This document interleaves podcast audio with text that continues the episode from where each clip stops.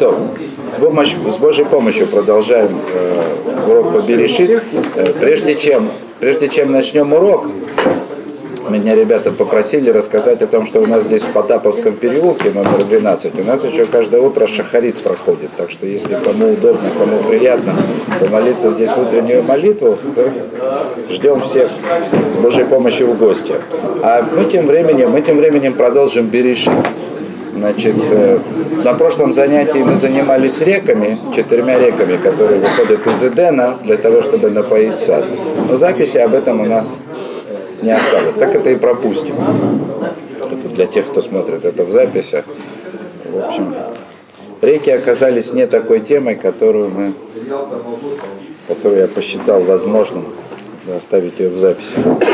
Вот, так мы продолжаем, да, то есть после рек у нас 15-й посук, 15-й стих в Торе. Вайка Хашем Элаким, Вайка Хашем Элаким, это Адам, Ванихегу Баганейден, Лавдо или Шамро. Значит, после того, как сад, сад как таковой, с его деревьями и растительной системой, он был закончен, значит, Всевышний написано и взял в Вайках Значит, и взял, взять, взял Господь всесильный человека и поместил его, поместил его в этот самый Ган, в сад, который в Эдене. Вы помните, что сад в Эдене, да? Это не сад, который называется Эден, а сад, который в Эдене. Для того, чтобы э, Лавдо служить этому саду, то есть, грубо говоря, обрабатывать и охранять его, сторожить. Но вот, э, значит, что интересно – Раши. Э, Раши на это слово «вояках» и взял. Вот в этом русском переводе слово «вояках» взял. Это слышится, как будто бы, ну вот, слепил человека, взял его, поместил в сад и там ему дал какую-то заповедь. Раша объясняет не так. Лакхобы дворим наим, выпитеу э, канес. Значит, Раши объясняет, взял он его приятными словами и соблазнил войти в этот сад. То есть вот это вот в Раши объясняет, что Всевышний уговорил человека войти в этот самый сад. Почему он это объясняет? Это на самом деле Талмуд. Талмуд объясняет, Талмуд объясняет, что вот это слово «ויקח» на לשון הקודש, то, что мы переводим по-простому «взял», и так это в современном иврите сегодня переводится – означает на самом деле не просто взял, а купил. То есть в буквальном смысле купил. Потому что, допустим, трактат Кедушин, он учит, э, вы знаете, что да, для того, чтобы жениться, нужно женщину посвятить. Дать ей ценную вещь, монетку, да, как бы это отдельная тема, да, это не покупка, да, ну, в смысле, как покупают корову, да, но вот этот момент кедушин, он должен содержать в себе некий аспект приобретения. Откуда это учится? Талмуд это учит из того, что кииках иши что? Когда возьмет мужчина женщину. То есть Талмуд учит нас, что вот это слово «ваиках» означает приобрести, купить. А в другом месте, когда это слово употребляется с этой же точки зрения как бы неуместно, да, э, э, по отношению к Маше, когда Маше заповедно кахлиха анашим, возьми себе людей. Купи себе людей? Нет. Талмуд говорит, уговори их. Купи в смысле, купи их на что-то, расскажи им что-то такое, что они сами захотят сделать то, что ты, как бы то, к чему ты должен их подвигнуть.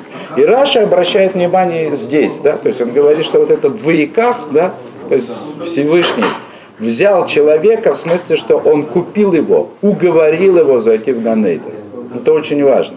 Потому что, потому что Ганейден, как мы видим, как говорили на уроке Вадера Хашем, это место испытания человека.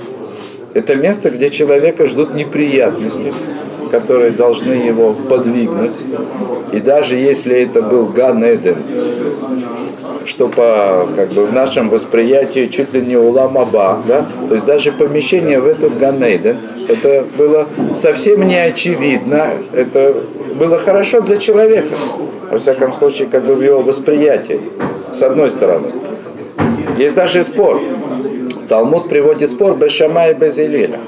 Значит, хорошо ли человеку то, что он приходит в этот мир, то, что рождается? Бейс Шамай говорит хорошо, Бейс Илель говорит плохо.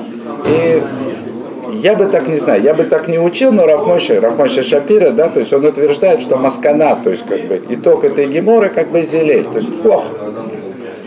То есть, то есть, грубо говоря, если мы будем расценивать помещение человека в этот мир без учета того, что ждет его в награду в будущем, так я понимаю это, да, то в принципе то, что человек помещен сюда, ему, мягко говоря, не очень хорошо. Не очень хорошо. И поэтому Раша здесь обращает на это внимание, конечно. Э, то есть, во-первых, человека нужно было покупать, да? на то, чтобы он согласился войти в этот ган. Это одна сторона вопроса. А другая, Тора говорит, что в принципе человек сам на это согласился. То есть несмотря на то, что помещение да, вместо служения в этот самый ган, оно создает для человека больше проблем, на первый взгляд, да, то есть награда, которую, то есть тот то, то добро, которое человек получит в конце концов, оно где-то далеко. И здесь, в Гане или в месте служения, оно не воспринимается человека как компенсация тех неприятностей, которые его ждут. Тем не менее, Всевышний уговаривает человека, то есть он находит слова. Мы не помним этого, мы не помним, как с нами договаривались перед тем, как мы рождались, да? но судя по тому, что здесь сказано, то все соглашались для того, чтобы прийти. Но Всевышний уговорил человека войти в этот сад нашел аргументацию. Что? Ну, Вайках уговорил. То есть это значит, что... Значит, что отсюда слышно из этого Раши, да? Что если бы Всевышний просто спросил человека, а вот не хочешь пойти поработать, да, тебя там ждут испытания, значит, змей ужасный там, плюс еще увидим дальше операции, разделения, то есть много как бы, да, а что ты за это получишь? Ну, потом будет тебе бесконечная награда. Э, человек вполне мог бы сказать, да, ну его, мне и так неплохо, да, чё, от добра добра не ищу, да, почему нет? Да? Раши говорит, Иках, так сказать, что он питал. До этого он был, до того, как он был Но понятно, что это все аллегорически, да? Но душа человека где-то находилась в чертогах Всевышнего, да? Много говорится об этом, то есть есть немало мидрашей, из которых как бы слышно, что душа человека находится где-то, да, то есть есть некий, некий момент сознания, который позволяет существовать некому диалогу с этой душой, да? еще до того, как человек входит в тело. В принципе, для человеческой души, так это и нужно понимать, да, то есть для человеческой души снисхождение в этот мир это испытание, это очевидная неприятность а то добро, в которое мы должны верить, мы не зря должны в него верить, потому что только верить и остается, как бы ощутить его в этом вот месте, в этом момент служения очень тяжело. Плюс к тому есть опасность, есть опасность э, оступиться, то есть навлечь на себя неприятности. Это грех разведчиков, вы же помните. Разведчики пошли, посмотрели землю, сказали нет. А Маше, сказать, а Маше не нашел слов, чтобы их уговорить. Так это началось, сейчас помещение человека. Всевышний уговорил человека. И две вещи мы должны отсюда выучить, как, как минимум, да? То, что человека пришлось уговаривать, что это не, так, это не такое очевидное с точки зрения человека добро для него, это с одной стороны, а с другой стороны Всевышний таки уговорил нашел слова. Ну, в источнике душ назовем это так, да? Да. Все равно как бы конкретно мы не... Ребят, как, это ж, ну, конечно, это ж шестой день. То есть это шестой день, конечно.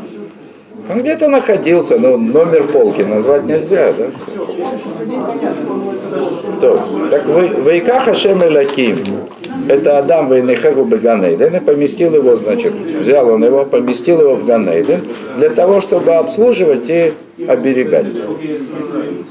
Прислужить. То есть мы уже говорили, так, если я не ошибаюсь, нет, это не Раши, комментирует, понятно, большинство комментаторов так или иначе упоминает Лавдов и Лешамро это две заповеди, ну, или два блока заповедей, как мы это сегодня воспринимаем. Есть заповеди «делай», то есть асетов, то есть делай добро, то есть человек должен в этом мире сделать что-то позитивное, построить, грубо говоря, да, то есть выстроить. А есть лишамро, то есть есть сторожить, в смысле это заповеди не делай, да, то есть есть вещи, которые, которые не стоит допускать. Вот, э, то есть у человека были вот как бы вот эти две главные разновидности, два блока заповедей, они существовали еще в Ганеде. Да? И опять, несмотря на то, что я об этом уже говорил, я еще раз повторю, где мы видим эти заповеди? Э, запретительное понятно. То есть дальше вся история разворачивается вокруг запретительной заповеди от, древа, от плодов древа познания не ешь. Да? А где было побудительное? От всех остальных, от плодов всех остальных деревьев ешь. Все это было заповедь. То есть даже, даже с учетом того, что повелительные заповеди, которые человек получил в Ганейдене, они выглядели сплошным праздником в наших глазах сегодня. Нужно было просто есть плоды деревьев. Ну, Понятно, что это аллегория, но э, раз это аллегория, а не какая-то другая, да? Нигде не написано, что он должен был там пахать землю, копать, да? ямы. копать ямы, да? Нет, должен был есть плоды. Это было для него, то есть. Нет, но охранять ну, я говорю про побудительные заповеди. Охранять, охрана тоже она была в том, чтобы... То, а охранять и работать это есть? В смысле? Ну, ну лявдо или шамро это значит есть? Нет, лявдо это есть. То есть, а лешамро это не есть. Есть и не есть. Лявдо это есть, а лешамро это не есть. Интересно, есть еще комментарий, который говорит, что лешамро в смысле оберегать это от животных, которых еще нет, но которые в скорости появятся, чтобы не пускать туда животных. Но в любом случае, в любом случае мы дойдем до животных, и я с Божьей помощью интерпретирую, чтобы это было понятно как бы относительно вот того, как мы можем себе представить Ганейден, и в общем, окажется по-любому, что оберегать от животных это все равно охранять его, в смысле от дурного начала, да, то есть это заповедь. Вот. О, так вот и далее. Значит, поместил он его для вдовы Шамро, то есть для того, чтобы возделывать этот сад и охранять его. Вейца Фашем Лаким Адам. И заповедал Господь всесильный человеку, Леймор, говоря так. Миколь Эцаган Охаль Тохаль, то есть от всех плодов, от всех деревьев этого Гана, значит, ешь, Умеет да то вера, лото халь мимену. А древо познания добра и зла не ешь. Вот оно ли Авдоба Шамро. Сейчас, секундочку. Обещание, то, что, то есть, чем завершается этот стих. Кибио махлеха мимену мостамос, потому что в день, когда ты съешь него, смертью умрешь. Отложим это пока, я сейчас посмотрю. Что-то хотел сказать еще про еду.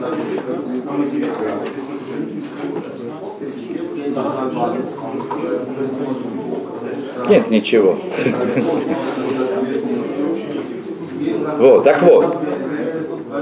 Я понимаю, что все знают, что дальше написано, э, и то, что здесь сказано, выглядит э, э, в смысле обещания человека, что в тот день, когда ты съешь от этого плода, значит, от этого дерева, то ты умрешь, оно выглядит преувеличенным запугиванием, нагнетанием обстановки. Потому что мы знаем, что человек после того, как он с этого э, плод древа познания и зла вкусил, то он не умер в тот же день.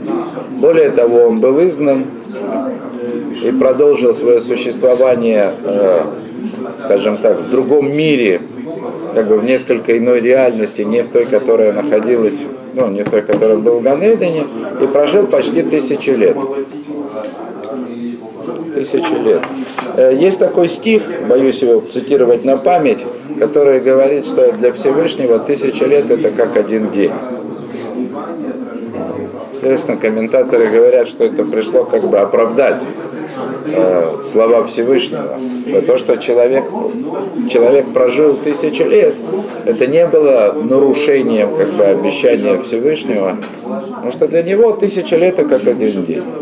Понятно, что сам по себе этот комментарий, он гораздо глубже и, скажем так, имеет намного больше следствий, чем просто объяснение, что Всевышний не обманул Адама, когда сказал, в тот же день умрешь, потому что, ну вот, например, Рамбан на стих Ваихулу, на завершение первой недели творения, он говорит о том, что приводит Мидраж, соответственно, что мир существует 6 тысяч лет вот в том виде, который, как он существует, седьмое тысячелетие Шаббат, и понятно, что эти те 7 тысяч лет, о которых говорит Мидраж, приведенный Рамбаном, они соответствуют дням творения. То есть это не просто так слова, что тысячи лет для Всевышнего как один день.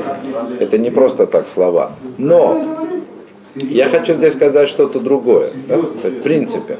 То есть если мы, если мы представим себе, попытаемся как бы рассмотреть, что такое смерть более глубоко, э, как объясняет это Рамхаль, как объясняет это Каббала, то то мы сможем объяснить, э, то мы сможем объяснить э, то, что Всевышний исполнил свое обещание в самом простом смысле. Самый простой смысл. Ведь как учит Рамхаль в Дере Хашем, в Датфанат, еще в массе книг, смерти в нашем понимании, то, что человек исчезает, сознание человеческое испаряется, как будто его не было, то есть той смерти, которой мы боимся, ее нет. Рамхаль говорит, что душа никогда не расстается с телом навечно. То есть самая страшная смерть, которая может произойти с человеком, это временное явление. Это то, что позволяет ему воскреснуть потом тем же самым человеком, который, который и был именно так Рамхаль это и интерпретирует, что человек, который восстанет в воскрешение мертвых, как нам обещано, это будет не новый человек, а это тот же самый человек, который когда-то умер. Значит, связь души и тела остается всегда. И человек это и есть соединение души и тела. Смерть это... Что такое смерть? Смерть это падение уровня. Вот как Всевышний говорит потом человеку, описывая его состояние, в прах вернешься. То есть душа уходит куда-то наверх, а тело человека опускается в прах, в более грубую материю. И это то, что произошло с человеком в тот самый день, когда он когда он вкусил от древа познания добра и зла. То есть фактически тот мир, в котором человек оказался после греха, это все равно, что могила для нашего тела. То есть по сравнению с тем, какой был Адам для греха, мы все равно, что мертвые. Мы все равно, что мертвые. И воскрешение, которое мы ждем, я позволяю себе определенную вольность по отношению к словам мудрецов, но я просто как бы продолжаю логику, да. То есть, кроме того воскрешения, которое мы понимаем, да, настоящее воскрешение для будущего мира, нам бы еще неплохо воскреснуть, в смысле добраться как бы каким-то образом до того уровня, на котором находился Адам. То есть э, вся наша жизнь это, это прежде всего борьба, исправление э, с последствиями греха Адама, ну и, естественно, многих грехов, которые там были уже и после этого, во многих поколениях, да и наших личных. Это борьба за жизнь борьба за возможность стать живым. Вот таким, как был Адам, как до греха. А по этому поводу уже как бы, по этому поводу я как раз уже могу найти, скажем так, поддержку в словах мудрецов, которые говорят, что злодеи при жизни называются мертвыми, а праведники даже в смерти, они являются живыми. Все об этом речь.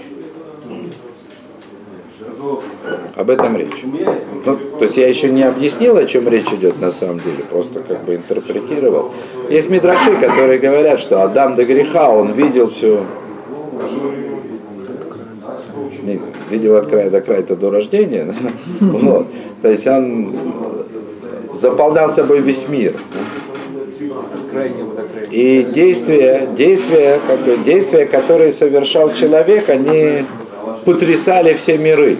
То есть любое событие. То есть когда тот самый человек, ну, мы видим, что когда он согрешил, мир изменился, обрушился, природа всего этого мира изменилась. Когда он исполнял заповеди, или исполнил бы заповеди, если бы у него была такая возможность, то это тоже это тоже меняло бы мир колоссально. То есть он был жив по-настоящему. И его последствия действия человека, они наступали мгновенно практически, как бы в нашем представлении. Как Всевышний сказал, в день, когда ты съешь и умрешь, то есть все произойдет в течение дня. То есть результаты твоих действий не заставят себя ждать. Вот что значит живой человек. А мы проводим свои дни 70-80 лет, да, делаем что-то, и последствия наших действий, они большей частью незаметны для глаза. Так это по сравнению с тем, какой был Адам, это все равно, что мертвый. Это, это такие попытки вернуться к жизни. То есть, вернуть своим поступкам, вернуть своим действиям то значение, которое оно имело до греха. То есть Адам умер в тот же день.